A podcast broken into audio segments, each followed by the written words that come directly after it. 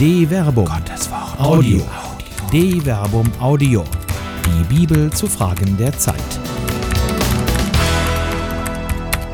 Die Todesstrafe durch Menschenhand. Alttestamentliche Anmerkungen von Till Magnus Steiner. Nach dem Putsch in der Türkei fordert Staatspräsident Tayyip Erdogan die Wiedereinführung der Todesstrafe und stößt damit auf großen Zuspruch bei seinem Volk. Die deutsche Regierung hingegen hat diesbezüglich eine klare Warnung ausgesprochen. Deutschland und die EU haben eine klare Haltung. Wir lehnen die Todesstrafe kategorisch ab. Ein Land, das die Todesstrafe hat, kann nicht Mitglied der Europäischen Union sein. Die Einführung der Todesstrafe in der Türkei würde folglich das Ende der EU-Beitrittsverhandlungen bedeuten. Jedoch in Bezug zum Beispiel auf die Verhandlungen zum Freihandelsabkommen TTIP besteht für die Europäische Union kein Problem darin, dass im Jahr 2015 in den USA insgesamt 28 Menschen aufgrund der Todesstrafe hingerichtet wurden. Gemäß Amnesty International sind im vergangenen Jahr mindestens 1634 Gefangene in 25 verschiedenen Staaten exekutiert worden. Und auch im Alten Testament stellt die Todesstrafe eine selbstverständliche Praxis dar, deren Berechtigung nicht angezweifelt wird. So werden zum Beispiel die Tötung eines Menschen, Exodus Kapitel 21, Vers 12, Menschenraub, Exodus Kapitel 21, Vers 16, das Schlagen oder Verfluchen der Eltern, Exodus Kapitel 21, Vers 15 bis 17, Sodomie, Exodus Kapitel 22, Vers 18, Zauberei und Fremdgötterverehrung, Exodus Kapitel 22, Vers 17 bis 19, mit dem Tod des Täters bestraft. Das theologische Fundament der Todesstrafe. Kaum ist die Menschheit erschaffen, geschieht in der biblischen Geschichte bereits der erste Mord. Kain ermordet Abel. Gott bestraft ihn nicht mit dem Tod. Es folgt eine Geschichte der Menschheit voller Sünde, die zur Sintflut führt. Gott will alles Lebendige aufgrund der Bösartigkeit auf Erden zerstören. Genesis Kapitel 6, Vers 5 bis 7. Und nur Noach findet Gnade in seinen Augen. Noach wird nach der Sintflut zum Urvater aller Menschen und eine neue Weltordnung beginnt, zu der die Todesstrafe dazugehört. Gott spricht zu Noach: Wer Menschenblut vergießt, dessen Blut wird durch Menschen vergossen, denn als Abbild Gottes hat er den Menschen gemacht. Genesis Kapitel 9, Vers 6. In diesen Worten erlässt Gott ein Gesetz, das für die gesamte Menschheit gilt. Der hier wiedergegebene Text der Einheitsübersetzung aus dem Jahr 1978 stellt eine Lesemöglichkeit des hebräischen Textes dar, die zwei klare Aussagen beinhaltet. Erstens, das menschliche Leben ist unantastbar, da es heilig ist. Als Abbild Gottes hat der Mensch eine besondere Würde und steht unter dem Lebensschutz Gottes. Daher muss an einem Mörder die Todesstrafe vollstreckt werden. Zweitens, die Menschheit ist dazu beauftragt, die Todesstrafe zu vollstrecken. Die Todesstrafe ist göttlicher Wille und die menschliche Gemeinschaft ist der Vollstrecker Gottes Willen. Diese Auslegung ist im Einklang mit der Vielzahl der biblischen Gesetze, in denen die Todesstrafe gefordert wird.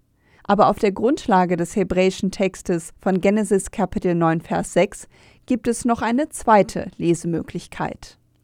Zwischentöne in der Auslegung von Genesis Kapitel 9 Vers 6 entscheidet das Verständnis eines einzelnen Buchstaben über die Aussage. Der Anfang des Verses lautete auf Hebräisch Shofech dam ha-adam ba-adam demo yishfoch. Die ersten drei Wörter bereiten in der Übersetzung keine Probleme. Der, der Menschenblut vergießt. Und dann kommt das Wort ba-adam. Es besteht aus zwei Teilen einer Präposition, die durch den Buchstaben ba angezeigt wird, und dem Wort Adam, das Mensch bedeutet. Es gibt zwei mögliche Übersetzungen der Präposition. Erstens. Durch den Mensch soll sein Blut vergossen werden. Ein Mensch soll den Mörder hinrichten. Zweitens. Um des Menschen willen soll sein Blut vergossen werden. Weil das Blut des Opfers vergossen wurde, wird auch das Blut des Täters vergossen werden, der Täter wird sterben. Die erste Auslegungsmöglichkeit sagt deutlich, dass ein Mensch die Todesstrafe ausüben soll, während die zweite Lesemöglichkeit es offen lässt, wer das Subjekt der Tötung des Täters ist. In beiden Möglichkeiten wird dem Täter des Lebensschutzes entzogen, aber in der zweiten Lesemöglichkeit wird die Todesstrafe, die von Menschenhand vollstreckt wird, weder als notwendig begründet, noch wird ihr Vollzug eingefordert. Menschen, Tiere und die Todesstrafe. Die Welt ist nach der Sintflut eine andere. Gemäß Genesis Kapitel 1 Vers 29 bis 30 sollten sowohl der Mensch als auch alle Tiere sich vegetarisch ernähren. Aber nachdem die Welt von Gewalt erfüllt und verdorben war, Genesis Kapitel 6 Vers 11 bis 13, wird ein Neuanfang nötig. In der Welt nach der Sintflut darf der Mensch Fleisch essen, Genesis Kapitel 9 Vers 3, und das friedliche Miteinander zwischen Mensch und Tier wandelt sich. Gott setzt Furcht und Schrecken in die Tiere, damit sie für den Menschen nicht zur Gefahr werden. Genesis Kapitel 9 Vers 2. Damit die Welt nicht mehr von tödlicher Gewalt erfüllt wird, verkündet sich Gott als oberster Richter. Wenn aber euer Blut vergossen wird, fordere ich Rechenschaft, und zwar für das Blut eines jeden von euch. Von jedem Tier fordere ich Rechenschaft und vom Menschen. Für das Leben des Menschen fordere ich Rechenschaft von jedem seiner Brüder. Genesis Kapitel 9, Vers 5. Dreimal wiederholt Gott in diesem kurzen Satz die Formel Ich fordere Rechenschaft ein. Wenn ein Mensch ermordet wird, sei es durch ein Tier oder durch einen Menschen, muss sich der Täter vor Gott verantworten. Aber anders als in der zweiten Lesemöglichkeit für Genesis Kapitel 9 Vers 6, durch den Menschen soll sein Blut vergossen werden, fordert Gott hier nicht ein, dass der Mensch ein Tier, das einen Menschen umgebracht hat, jagen und töten soll. Die Strafe wird eingefordert, aber es wird nicht ausgesagt, wer die Strafe vollstreckt. Dies könnte darauf hindeuten, dass auch in Genesis Kapitel 9, Vers 6 nicht festgelegt wird, wer die Tat vollstreckt.